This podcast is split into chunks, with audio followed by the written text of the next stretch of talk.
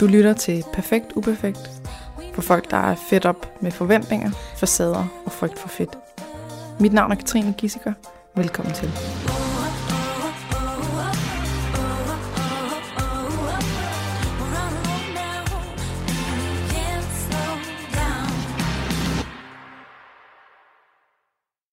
Velkommen til dig, Luna Munk. Tak. Hvor er det dejligt, at øh, du har kommet på trods af forsinkelser og en taxa og Ja. så videre hele vejen til København. Ja. Kan du fortælle lidt om dig selv? Sådan, hvad du lige, hvad lige falder, ind, falder dig ind. Jo, men altså, jeg hedder jo Luna, og jeg er 29 år gammel, og jeg bor i Randers. Øhm, alene med mine tre børn på 5, 6 og 8 år, øhm, og har været alene med dem i en fire års tid. Øhm, så læser jeg til daglig på universitetet oppe i Aalborg, øhm, og så har jeg jo været med i nogle tv-programmer. Jeg har været med i De Unge Mødre. Jeg har også været med i Luksusfælden. Mm-hmm. Øhm, ja, det tror jeg egentlig sådan, det er det, der er at sige om mig lige overordnet. Ja. Ja. Så lidt, lidt celebrity-agtig. Ja. Ja. Alt efter, hvem du spørger. Nu har jeg aldrig set de unge møder eller luksusfælden, men øh, jeg tænker, det er nogle af de der meget populære programmer. ja. Og den måde, jeg lærte dig at kende på, det var faktisk med noget helt andet. Ja. Det var fordi, at, øh, at jeg tog en kamp op sammen med min kære mand Mm. med online coaches, og øh, dem, der står bag de fleste online coaches, de havde kontaktet dig, Ja. For at se, om- du ikke lige skulle være sådan en online coach, der lige solgte nogle øh, hurtige vægttab til folk, og nogle kostplaner og træningsplaner og så videre. Ja. Og det var en lille smule komisk. Og så var du øh, inde i, øh, ja, hvad hedder det der, Godaften Danmark. Ja. Og det synes jeg bare var her fedt og sejt. Og så var jeg sådan, woo! og så synes jeg, du var meget spændende. Så det er derfor, du sidder her i dag. Ja. Selvom det ikke lige var, det er sådan, ja, ikke den gængse måde at Nej. hinanden kende på. Nej. Så, øhm, men det er jo ikke det, det skal handle om. I dag, der skal det handle om øh, dig og dit liv, og det her med at være mor, og med at føle sig udenfor på alle mulige måder. Så vi har lagt den i kategorien dårlig voksen. Just FYI. Så hvor skal vi starte henne, hvis vi skal finde tilbage til, hvor, hvornår du allerførste gang følte, at du var anderledes end andre, og følte dig udenfor? Og Jamen, altså, vi skal helt tilbage til, da jeg startede skole, tror jeg. vi skal Ja, langt første tilbage. klasse, eller? Ja, 0. måske. 0. Altså, jeg har sådan en erindring fra, da jeg er helt lille, om det her med, at man, man starter i skole. Øh, alle folk får venner. Jeg, jeg fik ikke nogen venner. Øh, og det var ikke fordi, at som jeg husker det, var, altså det var ikke fordi, der var noget, altså jeg var ikke sådan et udadreagerende barn, eller sådan et, man ikke ville lege med. Jeg var bare stille. Jeg sagde ikke noget. Mm. Mm. Øh, jeg var helt tilbage. Og jeg kan huske, hvordan jeg altid i SFO'en, så stod jeg et bestemt sted, og så ventede jeg på, at min mor hun kom og hentede mig, mens de andre børn de legede. Fordi jeg kunne slet ikke, og jeg kunne ikke finde ud af sådan at interagere med børnene. Det var så svært for Mhm. mig. Ja. Så sådan nogle sociale regler og alt sådan noget, det var bare, det var svært at afkode. Ja, Hvordan- det, og det var svært at se. Altså, det var usikkerhed, og Mm. mm. hvad andre ville, og hvordan man ja, indgik i de her sociale fællesskaber. Det, her, Mhm. det kunne jeg slet ikke finde ud af. Kan du bare lige tage håret lidt tilbage? Åh, Ja. Jeg tvivler, man kan høre det. ah, sådan Ja, okay. Mm. Og, og hvad så? Er fuldt det der bare hele vejen op igennem alle klasserne? Eller? Jamen altså, det var jo egentlig, altså jeg tror første gang jeg fik en ven, det var jo, da jeg gik i 3. klasse eller sådan noget. Altså hvor jeg havde en ven, jeg kom hjem og lege med, og havde altså et venskab med. Øhm, og der var det jo også meget, fordi det, det gjorde jo også meget det der med, så havde jeg altid én ven ad gangen. Jeg kunne ikke finde Mhm. mm. ud af det der med at være flere. Altså jeg havde én ven, og kunne også blive jaloux, hvis den her ven legede med andre, eller var sammen mm. med andre, fordi det var min ven. Altså, jeg kunne ikke finde ud af sådan at øhm, ja, variere og have andre på kryds og tværs. Jeg har altid bare sådan knyttet mig til en, når det så endelig var. Mm-hmm. Ja. Træls. Ja. Eller, altså, træls, at, at de så øh, også leger med andre. Ja. Det er skide til. Ja, og hvad så? Hvad, hvad skal vi så hen til sådan... Jamen, er, er det bare mere det samme? Altså, Jo, i men altså, det er jo igen, altså, det har jo så resulteret i en masse skoleskift igennem min tid, ikke også? Og helt, altså i folkeskolen, altså så har jeg jo også været, hele tiden haft de her forskellige roller. Jeg har haft meget svært ved sådan ja, hvem jeg var. Igen i Mm. de her sociale fællesskaber. Jeg har ikke kunnet finde ud af det. Altså, så er jeg, blevet den, så har jeg været den, der er blevet mobbet. Så har jeg skiftet skole. Så er jeg sådan rigtig... Øh, når jeg tænker tilbage på det, så er det altså sådan rigtig mean girls Fordi jeg kom ind i en klasse, jeg tror det var i 7. klasse eller sådan noget, hvor jeg kom med det mest kiksede tøj og hår, der lignede noget, der var løgn. Og så var der de her tre meget populære piger, der gik i øh, Dolce Gabbana, som var meget moderne Oh. dengang øh, jeg var teenager. Og af en eller anden grund, så begyndte de at snakke med mig. Og lige pludselig så ændrede jeg mig jo, altså fra det ene til det andet. Altså jeg begyndte at affarve hår og glat hår, bruge alle mine penge på Dolce Gabbana, og så hoppede jeg jo med på den der med sådan, vi er efter øh, dem, der ikke passer ind. og jeg kan Mhm. mm-hmm. huske, jeg var selv efter mine sådan venner, jeg havde har kendt i nogle år. Altså dem begyndte jeg også at være efter, fordi nu er jeg jo lige pludselig en af de her populære, seje. ja, seje. Mhm. Mm-hmm. Øh, og jeg har altid sådan set det lidt sådan vingølsagtigt, altså Mhm. mm-hmm. når man tænker på filmen der, fordi ja, det ændrede mig lige pludselig. Og så skiftede jeg skole igen, og så startede det hele forfra. Altså, så øh, ja. Og var du så, så skiftede du skole igen, og, og var så den nye mean girl, eller var Nej, du så så var jeg mobber for bare, igen? øh, så var jeg mig selv igen. Altså så Mhm. igen, så var det svært. Hva- Hvad skal jeg så være her på den her Mhm. skole? Altså så, så startede hele processen forfra, og jeg kom også på efterskole i 9. klasse, hvor jeg også var sådan en blanding mellem, så var jeg øh, den, der gik lidt med de der seje, der røg, selvom man ikke måtte det, og så sad jeg også med nørderne og spillede computer. Altså jeg var sådan lidt over det hele, og det endte jo faktisk med, at jeg gik på efterskole og kun var, ja, der har jo været 15, må jeg have været, fordi det var i 9. klasse. Altså der kom jeg jo på antidepressiver øh, i en I alder. 9. Ja, i 9. klasse. Øh, ja, Det var tidligt. det var meget tidligt. Øh, og jeg, altså, jeg droppede egentlig også ud af efterskolen de sidste to måneder. Øh, tog så mine eksamener der, men, men simpelthen fordi det var for hårdt for mig, så min øh, mor valgte at holde mig hjemme. Øh, mens jeg så selvfølgelig færdiggjorde mine eksamener et par måneder Mhm. mm-hmm. senere. Ja. Og hvad lå der bag at komme på antidepressiv som 15-årig? Jamen, altså, det var min læge, der synes det var en god idé. Altså, det var helt der, altså, da jeg kom på efterskole, der tror jeg bare, hele det der, det krakkelerede, måske hele det der skolebillede. Altså, fordi jeg gik jo fra at være meget usikker til at være ked af det og vred hele tiden. Altså, og det var ikke, fordi jeg var ude og reagere på mine venner, det var mere på hjemmefronten. Altså, så snart jeg kom hjem, så sad jeg og græd, og syntes, det hele var forfærdeligt, og vidste ikke, hvad jeg skulle gøre af mig selv. Mm. Øhm, og så var det jo min mor, hun sagde, at hun syntes, hun skulle tage mig til læge. Og så den her læge mente simpelthen, at jeg var nødt til at komme på noget antidepressiv. Jeg kan huske, han sagde, at jeg havde noget mellem, sådan mellem, en mellemsvær depression, og jeg fik faktisk sådan en okay høj dosis øh, antidepressiver fra starten af. Okay. Ja. Så mellemsvær depression. Mm-hmm. Mm-hmm.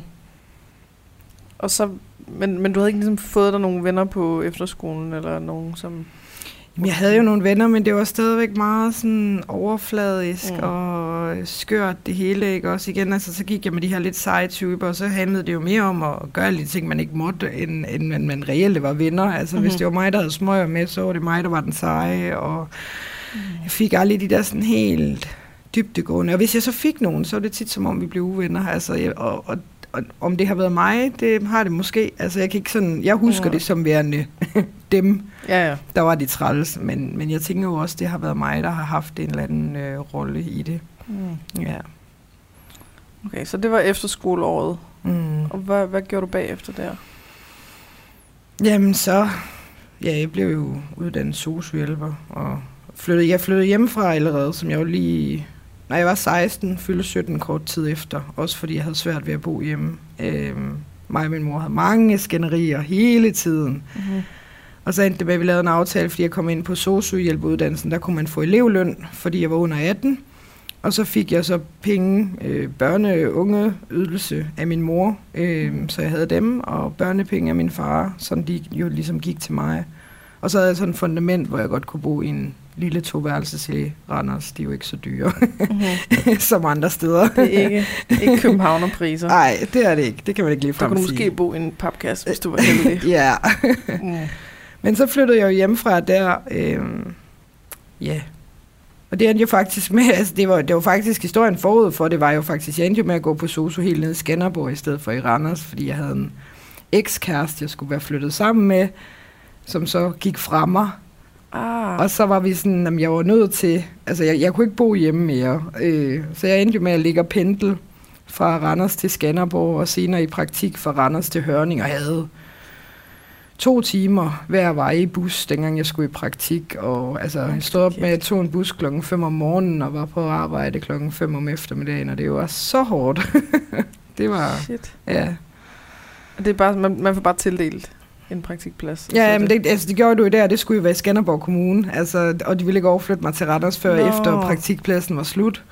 Nej. Så, øh, så det, var, det var virkelig hårdt, kan jeg huske. Altså, det, jeg sov hele tiden. og så, det, det, det er det, jeg husker fra den periode. Ja. Også fire timers transport om dagen, det er også bare... Det er måske rigeligt. Ja, yeah. altså jeg har jo... Nu har jeg vel en time og et kvarter hver vej, så det er vel to og en halv time. jeg ved ikke... øh, Du Jeg er meget vant til at Ja. skulle rejse langt. Ja, det må bare ligge i mit blod eller et eller andet. Mhm. okay. ja. Og hvad, hvad så? Hvor, hvad, hvad skipper vi til nu? Er der... Øh, Jamen altså, når der vi... komme en mand på et eller andet tidspunkt, Ja, siden at øh, der Det- kom nogle børn. ja, og det skete jo, da jeg var 18. Mm-hmm. Ja, lige fyldt 18. Og der har jeg jo boet hjemmefra et par år. Mm. Mm. Og der møder jeg jo den her mand, som... Ja, jeg følte jo, han var meget over min liga. Altså, han var jo sådan en, han var tre år ældre end mig, og Da du var 18. der var Og du 18. mødte ham, da du var 18. Ja, jeg Ja. var 18, han var Jeg 21. var 21. Ja, så han var jo meget stor og voksen, og Mm-hmm. det, var, øhm, det var meget stort. Øhm, ja, og ham mødte jeg, og det gik sindssygt stærkt. Altså, vi snakker øh, 14 dage, så sagde vi, jeg elsker dig til hinanden, og en, efter en måned var vi flyttet sammen, og altså, det gik meget, meget, meget, meget stærkt. Hvor Øhm, mødte du ham i byen, eller mødte du ham... Ja, jeg mødte ham i byen, det var min veninde, der kyssede med ham. Ja, det, For som- som- at uh, wingwoman... Mm, Nej, men hun kyssede med ham, og så skrev de sammen, og så ved jeg ikke, så faldt vi i snak eller et eller andet. Jeg kan faktisk ikke huske det. Vi byttede lidt. jeg, ah, havde, jeg havde vist kysset med en anden, så vidt jeg husker, og så... som hun hellere ville have. eller Ja, det var sådan noget i den stil. Partner swap. ja, ja.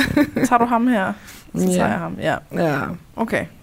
Og han var simpelthen sådan en øh, meget ældre, Meget. sej, voksen type. Det synes jeg jo På 21. dengang. ja.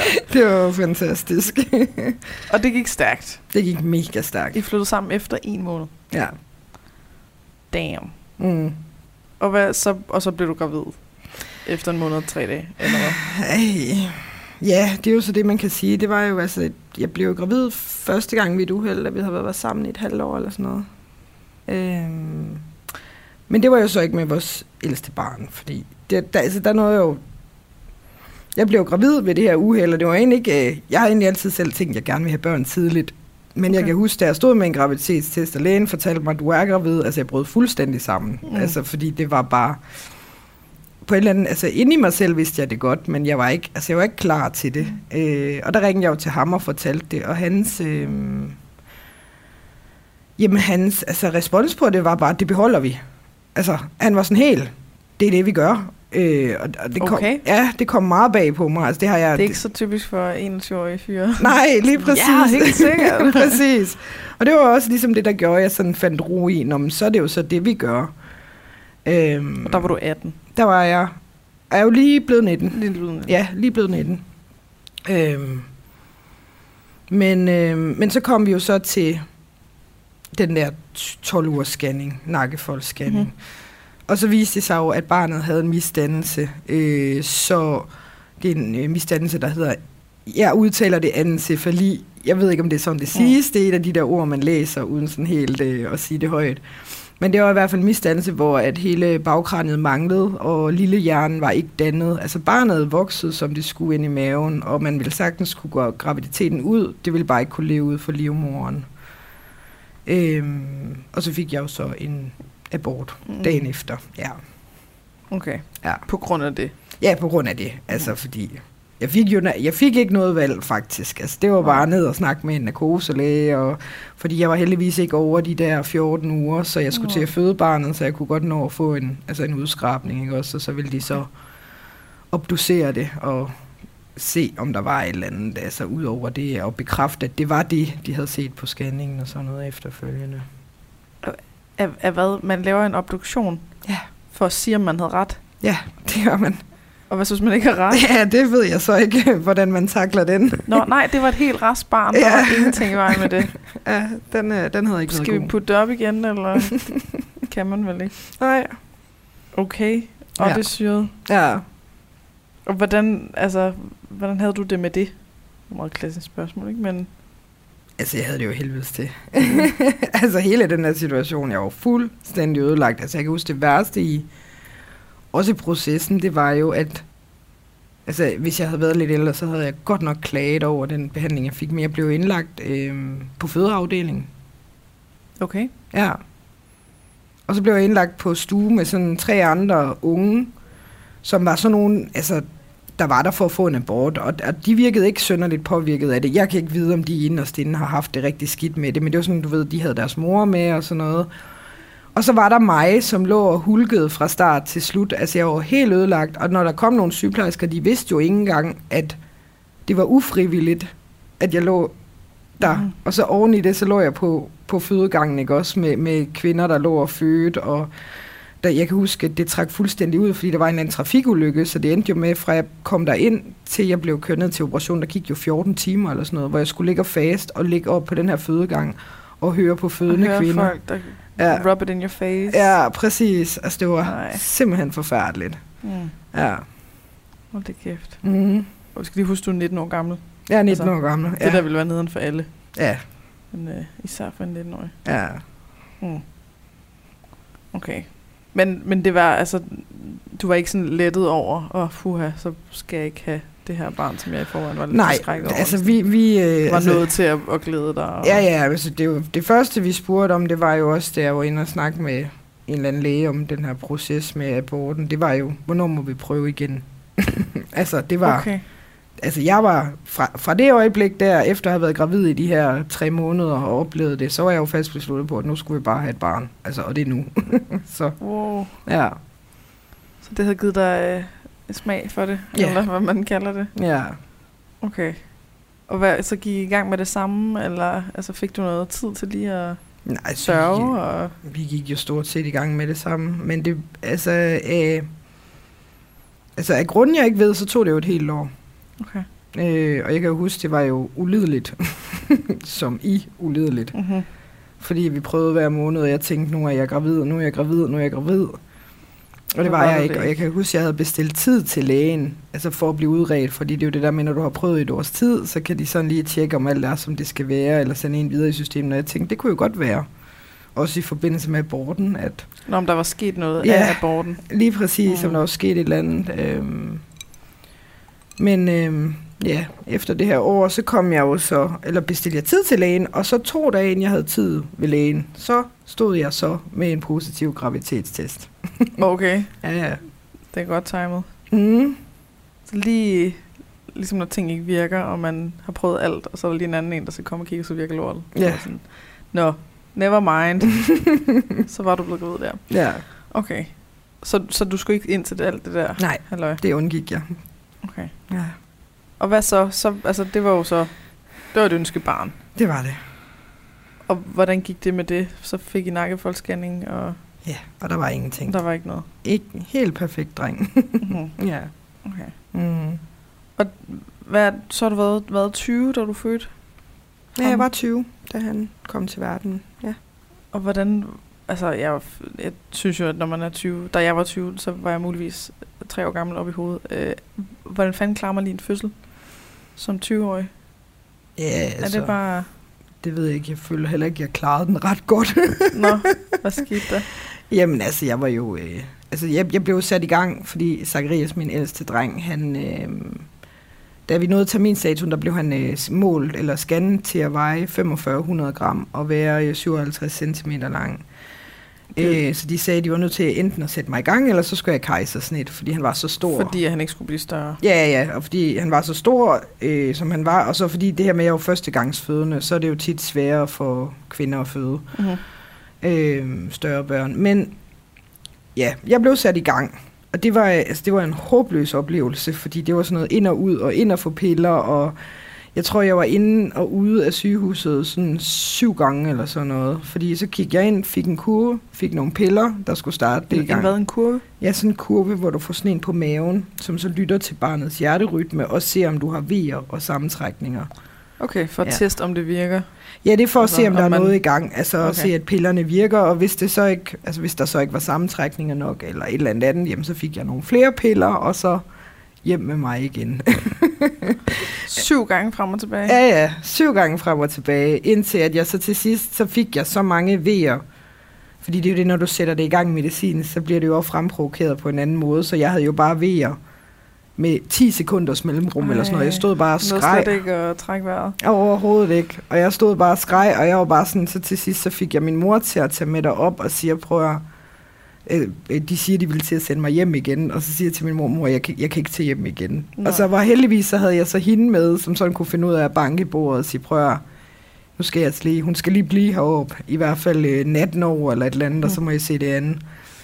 Og så lå de mig blive, og så gik der en halv time, så gik mit vand midt på gulvet, midt i det hele. Mm-hmm. Og så startede det hele, og det der jo var så sindssygt med den der fødsel, det var, at det er jo sådan, du udvider dig, øhm, og det er jo, når du er 10 cm åben, så må du jo presse, ikke også? Og jeg gik jo fra at være 2 cm åben, som man egentlig er, inden man er i aktiv fødsel, til 10 cm på en halv time. Altså det gik bare Oh, bum stærkt. au. Ja, og så øhm, fik jeg jo pressevejer, men fordi han var så stor, og fordi han... Øhm, altså fordi de, jeg, jeg, altså det ved jeg ikke, om det er derfor, det er min tolkning af det, mm. men Mm. fordi at det var blevet sat i gang kunstigt, så kunne han ikke rigtig komme ud, og han lå skævt i mit bækken, og der var alle mulige problemer, så jeg havde jo det, der hedder pressevejer i næsten fire timer. Det har du normalt sådan en halv time eller 20 minutter, nogen da ikke ret meget. Jeg havde det i fire timer, hvor at de tre og en halv time cirka af dem, der måtte jeg ikke presse. Og og alt i en vil gerne presse. alle i en vil gerne presse, og de vil have mig op og stå, og de vil have mig op og danse, og de vil have mig hen og sidde oven på toilettet, og jeg kan huske, hvordan jeg skreg, og jeg kan huske, under hver ved, jeg bandede og svoglede af de her jordmøder. Altså jeg var bare sådan, fuck jer, de, fuck dig, din fucking kælling. Altså der var ikke noget filter på Mm. mm. overhovedet. Og så snart jeg lige havde de der 10 sekunders pause mellem min ved, ved så sad jeg bare sådan, undskyld, undskyld, undskyld, undskyld. Og så kørte det Ja, bare i et væk i de der timer. Altså det var puha. Det var, Og det må øh, de jo næsten være vant til. det tænker jeg også, for de tog det meget godt. altså, det var ikke sådan, jeg fik skæld ud eller noget. Nej. Det, det klarede de så flot. Det var... Og man er øh, også mega under pres, mand. Ja, Altså, for fanden, mand. Fire timer. Ja. Okay. Mm. Og, og hvad så? Altså, endte du så med en abort, eller hvad? Siden at øh, han lå forkert, og ikke rigtig kunne komme ud, og Nej, nej, men han kom jo ud. så kommer han til sidst ud. Ja, ja, han kom Okay. til sidst ud. Han var lidt blå, kan jeg huske. Jeg kan Okay. tydeligt huske, at vi troede, at han var mørk i huden. Ej, så din kæreste lige været sådan lidt... Vi havde lige sådan et moment, hvor vi kiggede på hinanden. Are hvor vi sådan, sure? ja, den var ikke så god. Men det var så fandt vi ud af det, fordi han var blå. Du var sammen med en sådan, smølf. Ja, Mm. det, når de er blå, så ser de sådan mere mørke ud. Altså Okay. sådan, det, det, det syner mørkt i huden, så det var derfor. Okay. Og så blev han hvid. Så blev han ved bagefter. Okay. Ja. Hold op. ja. Og den øh, voldsomme hændelse øh, afskrækkede dig i hvert fald ikke fra få flere børn. Nej, det gjorde den tydeligvis ikke. Og, hvor, og du fik den anden nogle, hvad, tre, tre år efter, eller hvad? Jeg blev gravid, da min ældste var fire måneder gammel. Og så det er de to første, der er lige efter hinanden. Ja, yeah, og nummer tre. Altså, jeg har jo fået tre børn på to år og ti måneder. Det er alle tre, der er lige efter hinanden. Ja, Shit. Er de Ja. så alle sammen pseudo-tvillinger, eller hvad? ja altså, de, altså, nummer to og nummer tre, de ryger lige over grænsen. Jeg tror, jeg kan ikke huske, der er 21 måneder imellem, eller sådan noget. Man siger, Okay. det er 18 måneder, for de Okay. okay. tvillinger, ikke også? Så det er sådan lige over grænsen. Lige over grænsen. Ja. Og, og hvad, hvad, hvordan har man lyst til at gøre det igen, når man har været igennem sådan en fødsel? Jamen, Jeg, jeg har ingen idé. Altså, jeg, jeg, ved ikke, jeg ved ikke, hvad jeg tænker på. Altså også fordi, at i min graviditet med, med min ældste, jeg var pisse dårlig. Jeg kastede op i syv måneder i træk og blev sygemeldt fra mit arbejde. Altså, der var intet behageligt over min graviditet overhovedet. Og alligevel, altså, da han kom ud, så, øh, så glemte du alt. Så glemte jeg bare det hele. Altså, og så stod jeg fire, og det var med fuld overlæg, at, at vi blev gravide efter fire måneder. Altså, det var ikke sådan en ups eller noget. Nej, okay. det, var, det var simpelthen et bevidst valg, Okay. om vi gerne vil have et barn mere.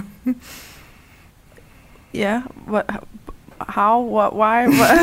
jeg forstår det ikke helt. jeg, jeg ved det Er heller det sådan ikke. noget biologisk, at hjernen den bare lukker af for det og siger, det, det var super fedt, lad os gøre det igen. Ja, det... Måske. ja, altså, jeg, jeg- ved virkelig ikke, hvad jeg tænkte på, altså, når jeg ser det tilbage, fordi det hele, det var så hårdt, men jeg var bare klar. Det... Og jeg tror meget, jeg havde den der på med, at for det første, så vil jeg gerne have, mine børn skulle søskende. Altså, det har jeg Mhm. altid gerne ville, fordi jeg selv vokset op som enebarn. Øh, Mhm. Jeg har nogle halvsøskende ude ved min far, men dem har jeg aldrig boet med. Øh, så jeg er altid vokset op alene. Bare mig og min mor. Øh, men så også den her med, at man kunne lige så godt få dem tætte jo. Fordi så skulle man ikke til at starte forfra. Altså hele Mhm. den her proces. For det også? Ja, alt Ja. det der netteroderi og sådan noget. Så kan vi bare tage det ud i en køre, og så er det godt, når vi når ud på den anden side. Okay. Ja. Og hvad, hvad, så, da du havde tre børn, hvor gammel var du så der? Der var jeg Så du havde 23. 23. Ja. Det ja. Det kan jeg godt forstå, er, er, så, så er man en af de unge mødre. Ja. Og hvordan kom det i stand? Altså, var det, hvor mange børn havde du, da, da du startede i de unge mødre? Eller hvad hedder det, var med i? Øhm, jamen, jeg havde alle tre. Du havde alle startede. Ja. Mm-hmm. Og jeg startede jo faktisk i de unge mødre, fordi at jeg var på, altså jeg var på forsiden af alle aviser og i medier, og jeg var i God Aften Danmark og alt muligt. Øh, Fordi du var Mm. ung med tre børn. Nej, fordi jeg ammede tre børn på en og samme tid. Aha. Tjek. Yes. Vent lidt. Siger det der noget? Nej, nej, det var, jeg, det, jeg tænkte bare lige, har du kun to bryster, men du har nok, øh, Ja, du har nok skiftet ja, lidt. ja det, det, det blev på skift. Ja. Men jeg ammede alle mine børn. Du ammede tre børn på en gang, Yes. som, hvor ingen var tvillinger. Ja. Tjek. Mm. Så det var det, der ligesom... Så det var din første sådan, øh, møde med medierne. Ja, det var det. Mhm. Mm-hmm. Altså, det blev udledt af en eller anden artikel i Berlinske, og så er det jo med sådan noget, så kan det jo blow fuldstændig op. Og det Mhm. mm-hmm. gjorde det. Altså, jeg var i alle medier, og Radio 24 og God Aften Danmark, og de ringede alle steder fra. Og så var det jo så, at der var en tilrettelægger fra de unge mødre, der ringede til mig, fordi hun havde set mig over det hele. Mm. Mm-hmm. Og så startede vi jo ligesom der. Okay. Ja. Og, og hvad, altså... Øh, ja, nu spørger jeg måske dumt, men hvorfor var det specielt, at du ammede tre børn? Altså var det fordi, at... Så er der noget med en eller anden alder for, hvornår man de fleste stopper med at amme? Eller? Jamen, det er jo det der med, altså amning, det er jo i, altså hvis man sådan, når man har børn, altså noget, der kan sætte folk pisse, folks pissekode, det er den der, hele den der ammedebat, altså, og det er sådan et, et det, det, det er sådan en, øhm, for det første så fordi folk har meget stærke holdninger til det, Mm. øh, vi har en sundhedsstyrelse, der anbefaler amning i minimum et år, det mener folk, så skal man ikke amme mere end et år, selvom det hedder minimum mm. et år. Vi har så WHO, der anbefaler amning i minimum to år, og gerne så længe til barnet altså selv siger fra. Men vi er bare meget indspiste i Danmark med det der med amning, og, og det, det, det sætter bare folks pis i kog. Altså, det var jo, altså hele det der, det startede med, at der var nogen, der kaldte mig pædofil og klam og ulækker, fordi jeg ammede de her tre børn, og det var mit behov. Altså, hvor jeg bare havde det sådan, det er ikke mit behov at blive vækket 27 gange om natten og have børn hængende i mine patter hele tiden. Nej. Altså, for det var pissehårdt. Altså det var det. Det var virkelig for deres skyld, jeg gjorde det. Altså, Mhm. så kunne man sidde og sige, måske skulle jeg have stoppet det noget før for min egen skyld, men det var jo så et aktivt valg, jeg tog at sætte mm-hmm. dem før mig øh, i processen. Oh, det er typisk. Ja, Typisk at få oversat det til noget. ja, Slet ikke matcher virkeligheden. ja, ja. Mm. Og så var du med i de, de unge mødre. Ja, det var jeg. Og hvordan På var en- det? Jamen, det var jo... Det var godt. altså, det Mm. var jo... Jeg kan huske, at de kontaktede mig, der synes jeg jo, det var pissepinligt. Altså, der var jo et eller andet helt forkert ved at være med i de unge møder. Jeg synes, det var mega kikset. Og jeg Okay. synes egentlig lidt stadigvæk, det er sådan, når jeg sidder og siger, altså det er ikke noget, jeg sådan går og reklamerer med, Okay. at jeg har været med i de unge mødre. Altså det, øhm, det er ikke fordi, at det, det er hemmeligt eller noget, men, men det er bare ikke noget... altså det har jo sådan det der dum prædikat på sig. Øh, Mm.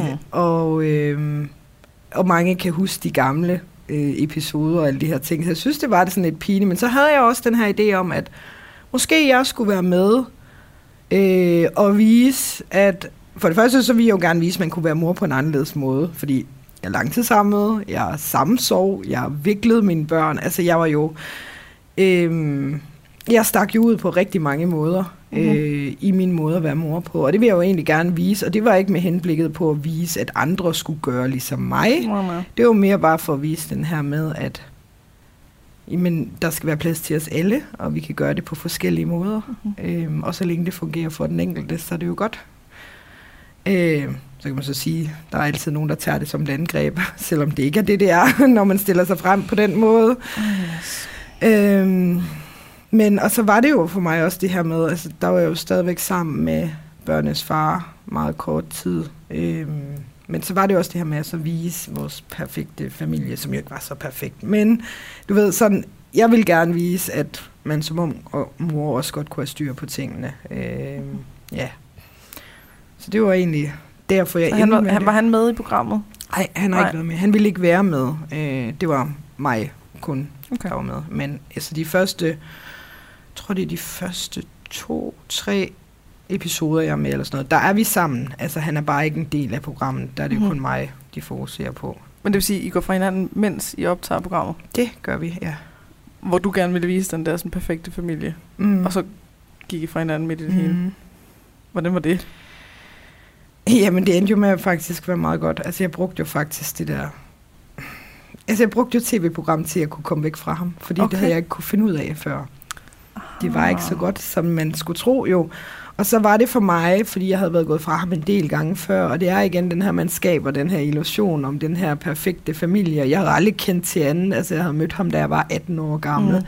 Kendte ikke til andet. Men så havde jeg den der følelse af, at hvis jeg stiller mig op og siger det på tv, så, kan jeg, så, kan jeg, så, så er det en forpligtelse. Jeg kan ikke tage det Mhm. tilbage. Jeg kan ikke gøre det om. Nej, Ja. okay. Mm. Så for, for at få lidt hjælp udefra, du kunne godt mærke, det var det, der skulle til. Ja. Altså, det var Mm. det bedste for dig, men du kunne ligesom ikke formå det for dig selv. Og så fik du lige, så brugte du programmet til det. Ja. Smart. Ja. Jamen det er... Altså det der med at, at være forpligtet over for nogle andre, det kan man jo sagtens bruge. ja, ja, det kan noget nogle gange i hvert fald. Ja. Mm. Okay, og hvad altså, når du fortæller om alt det her, så lyder det jo sådan, lyder egentlig som om, at du øh, på en eller anden måde fandt allerede der en eller anden ro i at være anderledes. Eller, altså, hvis man går fra at synes, det er det værste i verden, og prøver at være, øh, tilpasse sig og være som andre, til Mm. at sige, jeg vil vise, at man kan gøre ting på en anden måde. Mm. Altså det lyder som om, at der er noget mere ro i at sige, ja, jeg er anderledes, Ja. og det er en god ting. Ja. Agtigt. Ja, men jeg ved jo aldrig, om der var sådan en, en direkte ro om det. Altså i hvert fald ikke inde i mig selv. Mm. Mm. Altså jeg har jo altid følt mig selv. Øh, altså også i det her, den her måde at være mor på. Fordi det var sådan en... Det var meget kontroversielt, det jeg havde gang i. Altså igen med langtidssamlinger, sammensovning og vikling. Det var sådan helt ude i ekstremerne, vil nogen sige. Øh, I forhold til, hvad det er, der forventes af en af samfundet. Mm. Øhm, og der følte mig jo også, altså jeg følte mig jo, jeg passede jo ikke ind for jer, altså nu havde jeg så nærmest heller ikke nogen veninder med børn. det var jo Mhm. også en af det der med ikke at passe ind.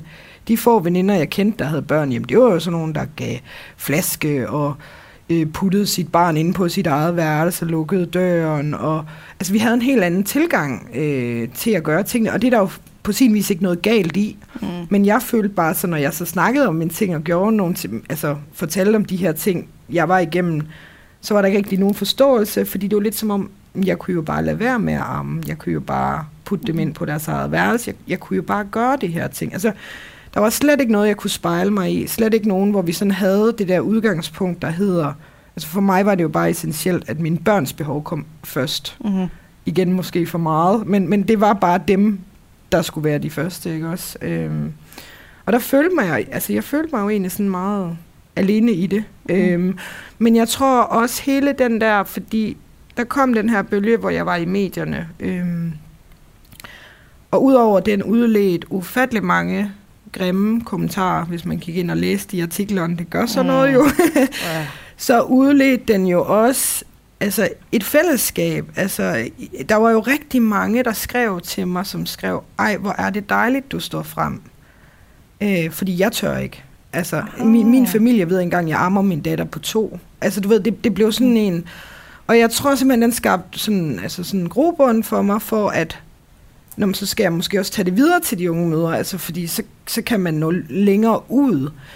Mm. Men altså, det var jo ikke fordi, at jeg som sådan, altså, hvilede i mig selv, eller den jeg var, fordi jeg var jo dybt påvirket af, hvad folk de skrev om mig. Altså, mm. det var jeg jo dengang. Det har jeg lært nu her, fire år, fem år senere snart at lukke af for. Men altså dengang, hver gang der var nogen, der skrev noget grimt øh, i forhold til den måde, jeg var mor på, altså jeg sad jo græd. Mm. altså jeg synes, det var oh, så yes. grænseoverskridende og så hårdt, ikke også? Så, det, så sådan lidt, altså det er også noget sjovt noget, at jeg så tager det her på mig, når jeg har så svært ved det, ikke også? Men det... Ja, for der, der kommer nok flere kommentarer af det, at være med i de unge møder.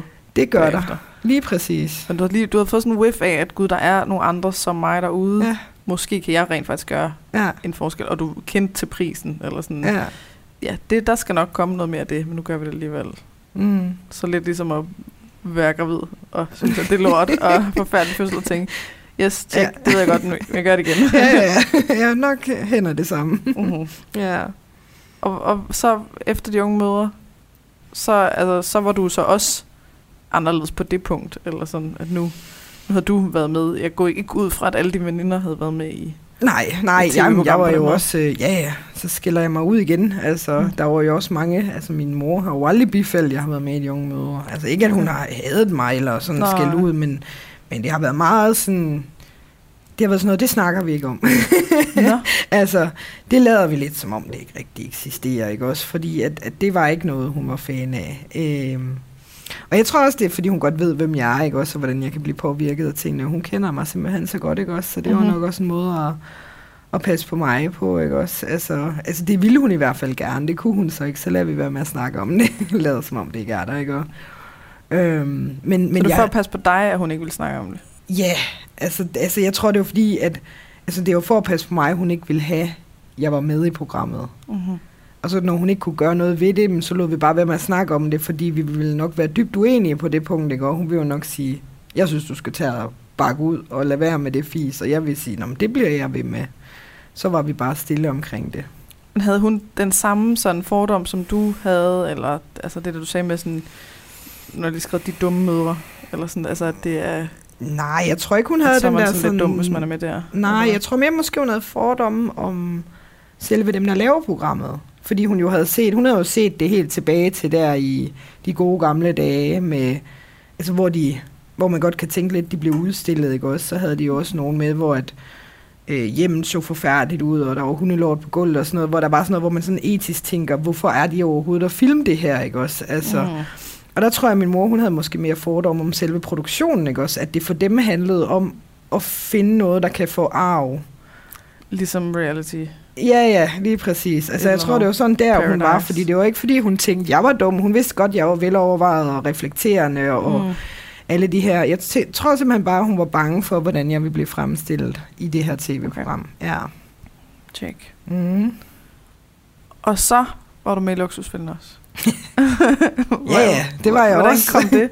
Var det så, altså sådan, var det, var det igen for noget i forhold til at kunne hjælpe andre, eller var det for sådan øh, desperat brug for hjælp, eller var det, at der er noget med det der med at være i medierne, som er spændende?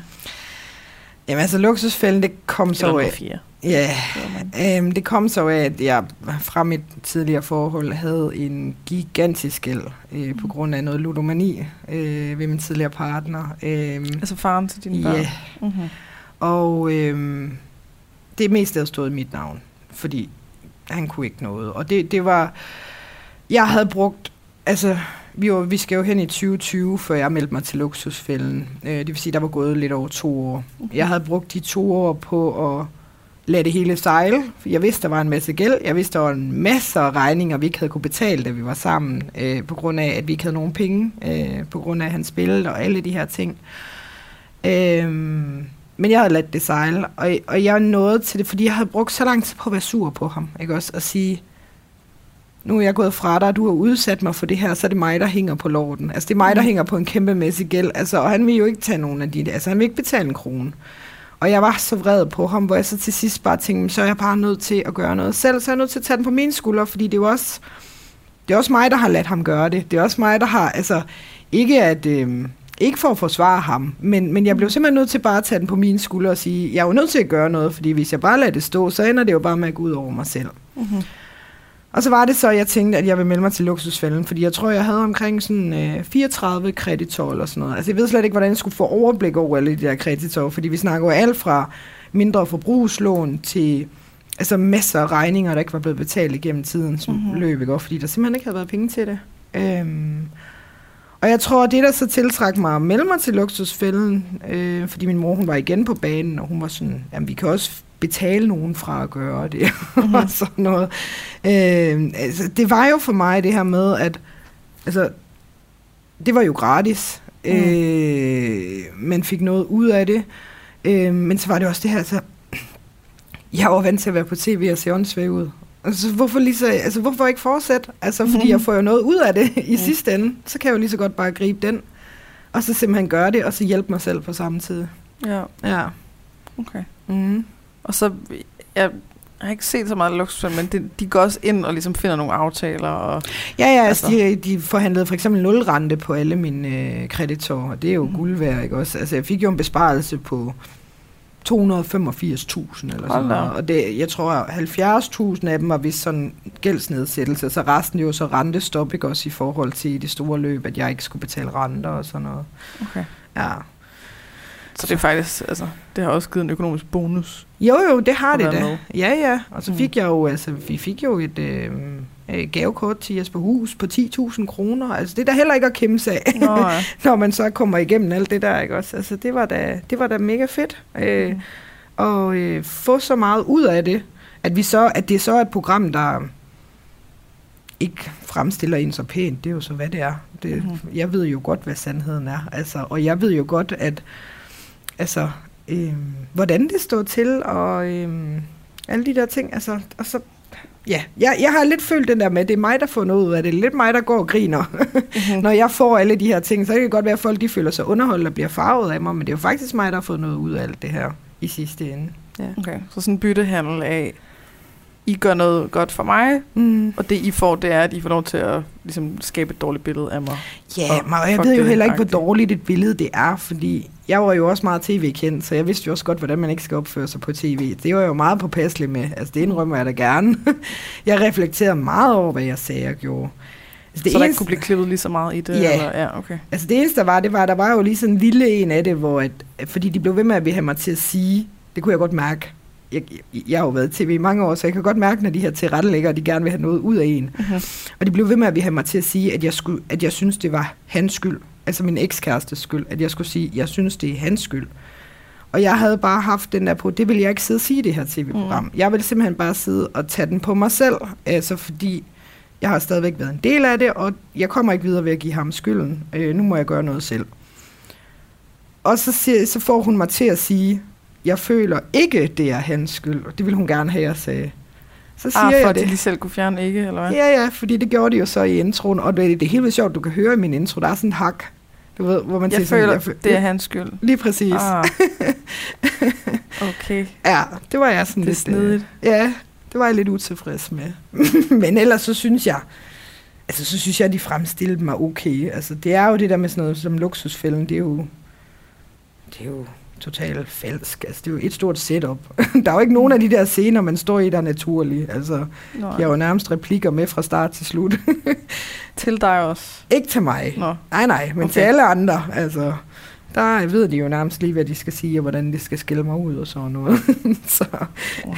ja, ja. Jeg mødte ham den ene af de der to værter Ja, i byen. Han var bare stank på Cardi og ville virkelig gerne et eller andet. Og jeg anede ikke, hvem det var, men alle de andre, det, "Ja, det er ham fra luksusfælden. Jeg bare anede ikke noget. Og så så jeg bare lidt klip med ham, hvor han bare skælder ud på den mest nederen måde, hvor jeg bare var sådan, ja, det var godt, jeg ikke vidste det, inden jeg mødte dig der ja. på restaurant. Så havde jeg skilt ham ud. Nå, ja. Okay. Så, øhm, ja, Og, hvad, og så, så kom der lidt styr på økonomien. Hænger du stadig på den der gæld nu? Eller? Ja, jeg havde jo kæmpe høj gæld, men man kan jo sige, at jeg har overblik over det, og betaler pisse meget af, og betaler også mere, end jeg skulle. Øh, Okay. Så altså, jeg tænker, det går den rigtige vej. Mm. men jeg har ikke sådan et eller andet forkrummet overblik, der hedder, at jeg er gældfri om fire år og 10 måneder. Det har jeg ikke. Jeg har bare lavet sådan en kreditoverblik, og så betaler jeg løbende ud, indtil Mhm. jeg forhåbentlig kun har en kreditor, jeg skal forholde mig til. Så bliver det lidt nemmere, for det svært at have 34 forskellige kreditorer at skulle betale ind til. Mm-hmm. Men det er vi også over. Jeg tror, jeg er nede på 8 eller sådan noget. Okay, Ja, ja. Så det er gået den rigtige vej. det er, det er noget af en forskel. Ja. Ja, hold da op. Mm. Okay, så det, det går den rigtige vej men altså, er du ikke, er du ikke på SU nu, eller hvad? Jeg er på SU, men øh, altså, man skal jo ikke kæmpe sig at være enlig på SU. nu, skal jeg få, Ah. nu skal jeg passe på, hvordan jeg får det til at lyde. Øh, fordi, Kan jeg få dig til at sige sætningen, øh, jeg udnytter? Ja, præcis. Det er jo så lidt der, den, øh, den jeg, er der nogen, jeg, der jeg gerne klipper slet ikke noget, så der, der kan slet ikke være noget der. Nej, men altså, man får jo... Øhm, som egentlig, så får du altså en, okay med penge. Altså, Mm. jeg får jo dobbelt SU. Det vil sige, at jeg får Ah. dobbelt SU øhm, af alle andre. Så Mhm. får jeg jo øh, altså boligstøtte hver måned på 3600 kroner. Og så børnepenge Og så får jeg børnepenge. Ja, okay. Og så får jeg også børne- og ungeydelse. Der får jeg også rigtig mange penge hvert kvartal. Jeg tror, det er sådan noget 15-16.000 i kvartalet. Børn og unge ydelse, hvad er det? Er Det er sådan noget, du får af staten. Det får alle af staten. Det er sådan noget, der er lavet til... øhm, Jeg tror, det oprindeligt var et, øh, et bidrag til, øh, hvad hedder det, institutioner og sådan noget, øh, for at Mhm. folk de kunne betale de her institutioner, når børnene Ah. er små. Ja. Så, så, så det er meget højt, når de er små, så bliver det så lavere og lavere og lavere, jo ældre de bliver. Øh, men man får det helt indtil de bliver 18, så får man sådan i kvartalet af Okay. staten et beløb. Ja. Check. Mm. Så du kan, du kan godt klare dig og samtidig betale lån af. Jeg kan sagtens klare mig, og jeg er jo så også, altså nu har jeg jo øh, næsten 30.000 følgere på Instagram, Mm-hmm. som jo er kommet i forbindelse med alt det her tv-halløj, jeg har haft gang i. Mm. Øhm, og altså, der har jeg jo også, jeg tjener jo lidt ved siden af på Instagram. Ikke at det er meget, øh, fordi, Og sådan nogle betalte partnerskaber -agtigt. ja, ja Ja. lige præcis. Det er jo egentlig noget, jeg ikke, altså er sådan etisk er det ikke så meget mig. Så jeg har enkelte at få. Mm-hmm. Jeg kunne tjene mange flere penge. Jeg kunne i teorien også leve af det, hvis jeg ville, men det har jeg ikke lyst til. Nej, Nej, så jeg bruger det som sådan, supplement. ja, Mm. præcis. Ja, okay. Mm. Okay, så hvis vi lige skal sådan opsummere, så øh, det er fordi, jeg tænker nu, vi har ikke fået det så meget koblet til det der med at føle sig anderledes. Nej, så det det har godt, vi vi skulle nemlig se, om vi lige kunne få gravet en lille Ja. smule mere øh, Mhm. frem af det. Mm. Men det, sådan, i relation til det, så, så det der med at komme i skole og sådan noget, det var, det var svært det der med at få venner. Mm. Mm. Øh, du stod på det samme sted og ligesom ventede på din mor. Du havde en ven ad gangen, og så var det ligesom all in på den, og kunne ikke lige overskue, hvis, der, hvis man skulle til at have flere. Ja. Og så mødte du ham, nu sprang jeg lidt, ikke? men sådan, Mm. så, så mødte du ham, og øh, altså faren til dine børn, Mm. og var hurtig til at få børn. Hvor du også følte dig anderledes, fordi at mange af dine veninder ikke havde øh, børn.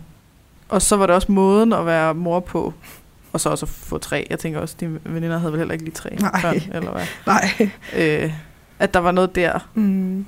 og så at være med i tv-program, og tv-program mere, og så videre. Så hvad, sådan, den der sådan følelse af, at, at, det er lidt, at det er lidt farligt at være anderledes, altså, den, den må næsten være nærmest forduftet, eller hvad? Altså, finder du en ro i det nu, eller hvordan? Jamen altså, jeg tror jo, jeg er kommet til den anerkendelse nu, at altså, det, det er jo sådan, jeg er. Mm. altså, jeg tror jo også øh, sådan rent fundamentalt på, at altså, der er jo aldrig nogen, der helt føler, de passer ind. Nej. og, og den prøver jeg lidt at fortælle mig selv det her med, at jeg tror også, andre har det ligesom mig. Mhm. Mm-hmm. Altså, øhm, lige nu går jeg jo på det her studie oppe i Aalborg, hvor, Nå, ja, det var også lige ja, her. hvor jeg er, øh, altså jeg er den ældste på studiet, på hele studiet. Øhm, jeg er den eneste med børn. Øh, og alle andre, altså de er rigtig, rigtig søde, dem jeg går på studiet med. Der er ikke noget der. Mm. Der er jo bare en verden til forskel fra os. Altså det er jo, vi, vi er jo hver vores sted i livet. Øhm, det føler jeg jo heller ikke, jeg passer ind. Og der havde jeg sådan lige, da jeg startede, så skulle jeg lige være med. Prøve at være med på popcrawl. Prøve at være med på den her ungdoms så jeg forhåbentlig kunne danne nogle venskaber og få noget socialt, men der fandt jeg bare hurtigt ud af, altså, det passer ikke ind, og det er egentlig fint nok. Altså, jeg kan snakke med dem, jeg er i gruppe med, og så kommer jeg, og så kan de andre feste løs, mens jeg tager hjem og putter mine børn. Mm-hmm. og det er egentlig helt okay. Altså, ja. Ja. Så en ro. En ro i det.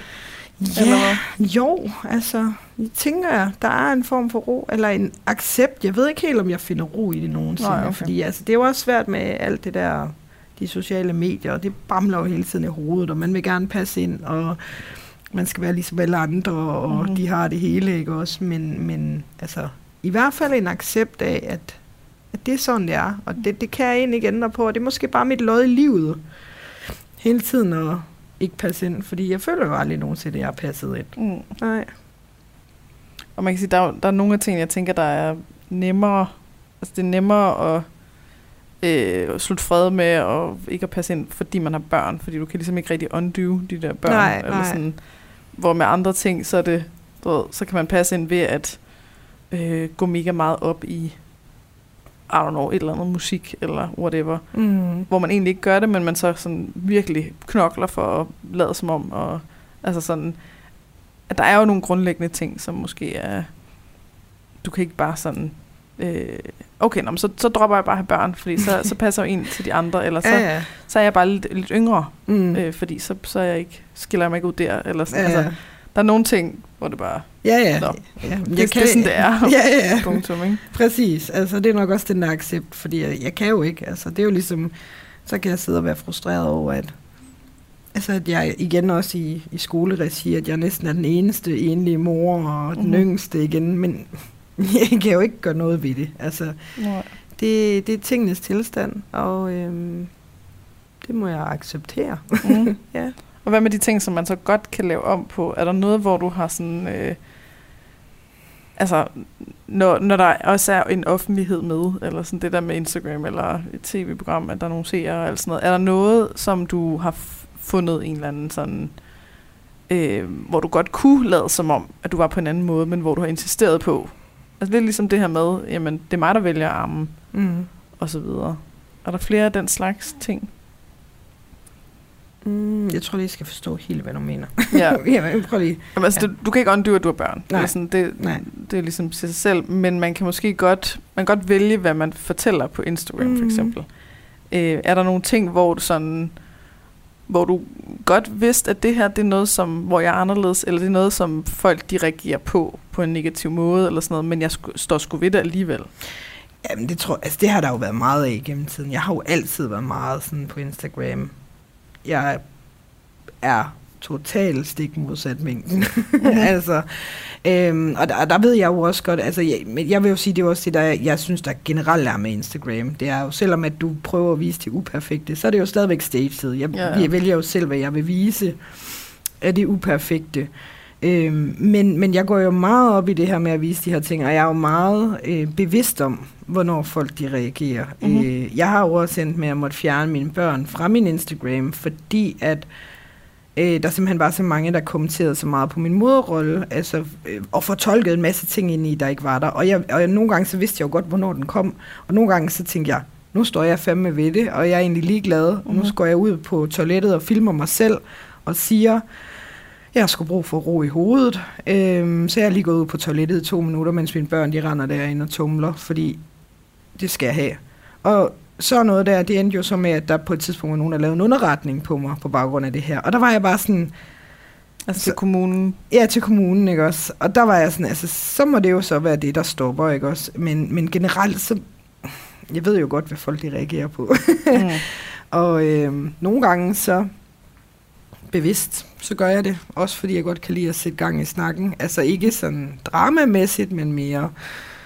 Der er Så- noget vigtigt. Ja, der er noget vigtigt, Også noget mærkesag. Altså det er jo lidt ligesom med det der amning, ikke også? Altså Mm. det er jo også noget, der sat røre i andedammen, ikke også? Altså Mm. sådan, nogle gange gør jeg det bevidst, og så andre gange så lader jeg være og Mm. passer på mig Choose your selv. battles. Yes, Mhm. mm-hmm. præcis.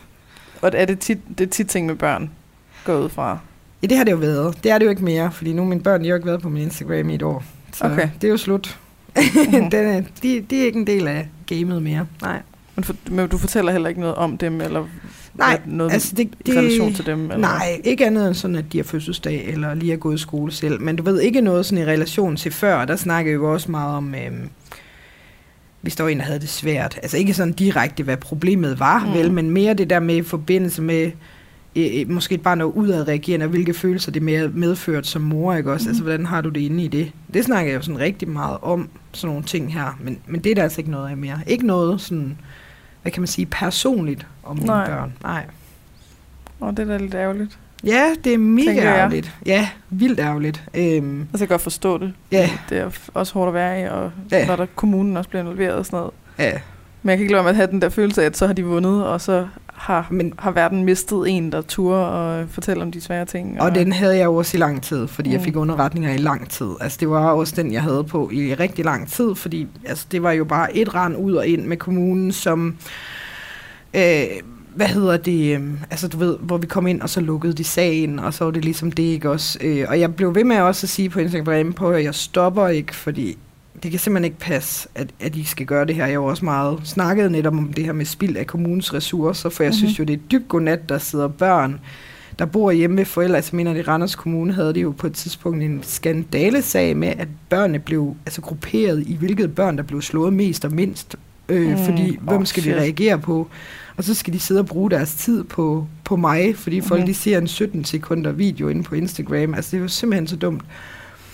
Men der nåede vi så bare til det der punkt for et år siden. Altså, graden af de underretninger, der kom, det var jo alt lige fra vold til seksuelle misbrug. Altså, det var direkte sindssyge løgne. Det var ikke taget ud af min Instagram mere. Og der kom øh, 15 stykker i træk, og politiet, altså kommunen involverede også politiet, og de var ude på en måned og lave øh, tre eller fire børnesamtaler med mine børn, Wow. de der kommunefolk, fordi de skal jo, når det er sådan voldsomme påstande, så skal de jo, Skal det tage seriøst? ja, så skal det de selvfølgelig tage godt, de gør seriøst. det. Altså. Ja, Men øh, Ja, øh, og der var jeg bare sådan til sidst, altså det, det, det, det skal mine børn bare ikke udsættes for. Nej. Altså det, det, der, det gik over deres grænser, ikke også? Ja. Altså fordi så længe det bare er på mig, så længe jeg bare kunne gå ned og sige, "Men der er ikke noget, og de lukker sig ind, så kunne vi godt. mm, Så kan jeg sagtens være i det, fordi jeg ved godt, at jeg er en god mor, og jeg ved, at jeg gør det allerbedste, jeg kan, og mine børn, de har det godt, og de trives, og alle de her ting, ikke også? Men når det så går ud over mine børn, så bliver jeg nødt til at stoppe. ja, Ja. jeg kan sagtens forstå det. Jeg bliver bare så vred på de Ja. der mennesker. Det er sikkert fordi, at de ligesom øh, virkelig gerne vil hjælpe børn og beskytte børn, og så ser de rødt i et eller andet, og så yeah. vil de have hævn og for dig øh, et eller andet. Altså, det er bare, det er bare meget svært for mig, og øh, ja.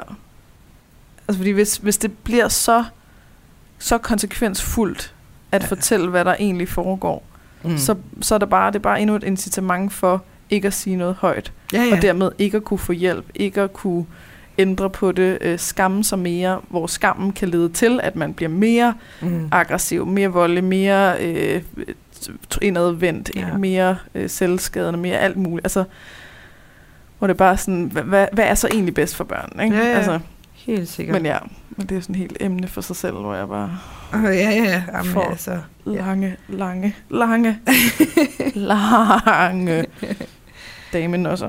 Ja. Ja. Nå, men det er, det er jeg sgu ked af, at det er, du har været udsat for det. det er jo... Altså, nu er jeg ovenpå igen. Det var ikke sjovt i situationen, men Nej. øhm, jeg tror også, det, det har lært mig en masse ting. Så det er sådan lidt det, jeg sådan generelt tager med mig, alle de ting. Og så, så har jeg en kæmpe lortegæld, øh, som egentlig ikke er mig, der har startet. Altså, Mhm. det, det, jeg tager det lidt som noget læring, alting. Altså, og prøver nok sådan på vejen til at finde ud af, hvem jeg egentlig er. hvem fanden jeg egentlig er, altså. Oh, join the club. ja. Ja. Men det er sgu sejt. ja, Det er sejt alligevel. Og alle de her indberetninger og mærkelige påstande, og sådan, er de så stoppet efter, du stoppede med De er stoppet efter, jeg selv lavede en øh, politianmeldelse tilbage i februar. Der kom lige et par stykker mere. Mhm. Fordi jeg lige lavede, at jeg havde haft min søn med i skole. Og så lige pludselig en, der så sit snit til at lade, som om det var en, der gik i min klasse. Og så fik jeg sådan en underretning på, at jeg havde stået og rusket mit barn foran forelæserne, og de havde stoppet, måtte stoppe mig fysisk fra at slå mit barn. Og jeg var bare sådan, så hallo, hvis det der var sket, så håber jeg, at edderlæme, der var nogen, der havde ringet efter politiet ind i klassen, hvis jeg havde stået og rusket mit barn foran øh, jeg er jo 100 på det der studie eller sådan noget. Det er også vildt nok at påstå det, så burde der være 100 vidner. Ja, ja, men altså, det var der jo også. Det sagde jeg også til kommunen dengang. Jeg sagde, I kan bare ringe til alle fra mit uh, studie. Altså, jeg skrev med flere af dem, som så fulgte mig. Det var egentlig ikke nogen, jeg kendte, men de fulgte mig på Instagram, hvor mm-hmm. de Mhm. bare var sådan, ja, det kan jeg så skrive under på, at det ikke skete. altså, Wow. ja, ja. Og så kunne du lave en politianmeldelse på den, der havde lavet en politianmeldelse? Ja, eller det kunne jeg så. Øh, så startede der så sådan en chikane-sag op, eller mm. et eller andet. Og det er ikke kommet så meget videre. Det er en langsomlig proces, sådan noget. Øh, men, men, men da, fordi så tog jeg nemlig et aktivt valg om at dele det på Instagram, Mhm. at politiet havde taget sagen. Ah, og det gjorde nogen. Det gjorde Bange. nogen bange, og så stoppede det. Og så har der ikke været noget siden. Okay. Ja. Men tænk, tænk, hvis man måske bare altså, ikke behøvede at være bange for politiet, Ja, men ligesom bare var et ordentligt menneske. ja, ja Men, det, det kunne være For meget for langt. noget bedre. Sådan, og ja, må man nu ikke sprede løgne om folk længere og indberette til kommunen? Ja. Underret. Det hedder ikke en indberetning, har jeg lært. Det hedder en underret. ja, det hedder nemlig en underretning. Ja. det, ja. det var der nogen, der blev meget, meget sur for mig over. Nå, Ja, ja, ja, selvfølgelig. Men øh, det er jo... Ja. So me world. Ja, ja. Men nu er vi ved at være, vi er faktisk præcis på øh, en time, og Ja. øh, jeg ved, at du skal nå et tog. Det skal Jeg har lovet dig, at vi er stoppet til tiden. Ja. Og jeg synes, at nu, er- nu er vi også nået sådan øh, fra start til slut. Ja. Mm. Øh, er der noget her sådan til sidst, som du gerne vil tilføje, eller sige, eller tage op, eller... Nej, det tror jeg ikke. Nej. Ikke sådan lige, når jeg tænker over det. Altså, det... Jeg synes, vi har snakket meget godt sådan rundt om det hele. Altså, det er jo nok bare den der med, at man skal sådan... Altså, hvis der er andre, der sidder med den der følelse, ligesom jeg har gjort, hvor man føler, man ikke passer ind, så skal man nok bare huske på, at det er der også andre, der gør. Og jeg tror Ja. faktisk, det er mere normalt, ja. End man lige går og tror. Det der med altså, at have den her følelse af, at man ikke helt passer ind. Mhm. Mm-hmm. Øh, jeg tror, man skal tage det som noget godt, men er bare sin egen. Det er i hvert fald det, jeg prøver at fortælle mig selv. Jeg er heller ikke ja, helt på der de gode dage. Ja, det er det. Jeg er der ikke helt Jeg vil endnu. bare gerne være som andre. Ja, altså det er sådan lige alt efter humøret, ikke også? Så, men Mhm. mm-hmm. øh, ja. ja, måske at prøve at åne det. Ja, Altså, jeg tænker jo Instagram som sådan et sted, hvor man kan finde sin egen flok. ja, Når man ikke har passet ind altid, så finder man alle de andre, der heller ikke føler, at de har passet ind. Ja, og så passer vi sammen. ja, ja. Fordi, yay, nu er vi ikke alene mere. Mm. Altså, hvis man, hvis man kan stå ved det, ja. så kan man også finde dem, der også har det på samme måde. Ja, ja. Som rent faktisk passer ind. Ja, helt sikkert. Og der har jeg jo også brugt, altså det har jeg jo brugt Instagram rigtig meget til. Det er jo noget, Instagram kan. Ja. så det er jo fedt. Det kan det i forhold til Facebook. Ja. Kan ikke noget. Ej. Ja. Ja, og hvis man nu lige sådan, uh, gerne vil følge lidt med i dit Ja. liv, så Ja. kan man jo følge med på Instagram. Det kan man. Og hvad hedder du der? Jeg hedder Luna H. Munk. Og Munk, hvordan staver du det? Det er M-U-N-K. Lige ud af landvejen. Lige ud af landvejen. Yes. Yes, så øh, det var hermed øh, en lille... Øh, ja. Ja. Så kan folk de kan følge mere med Mm. derovre. Ja. Og så vil jeg bare sige uh, tak, fordi at du kom. Det var en fornøjelse. Ja, det Og var du dejligt, er- måtte komme. Pisse sej. Rock on. tak. 29 år. Shit. Nå, ja. Tak for det. Selv tak.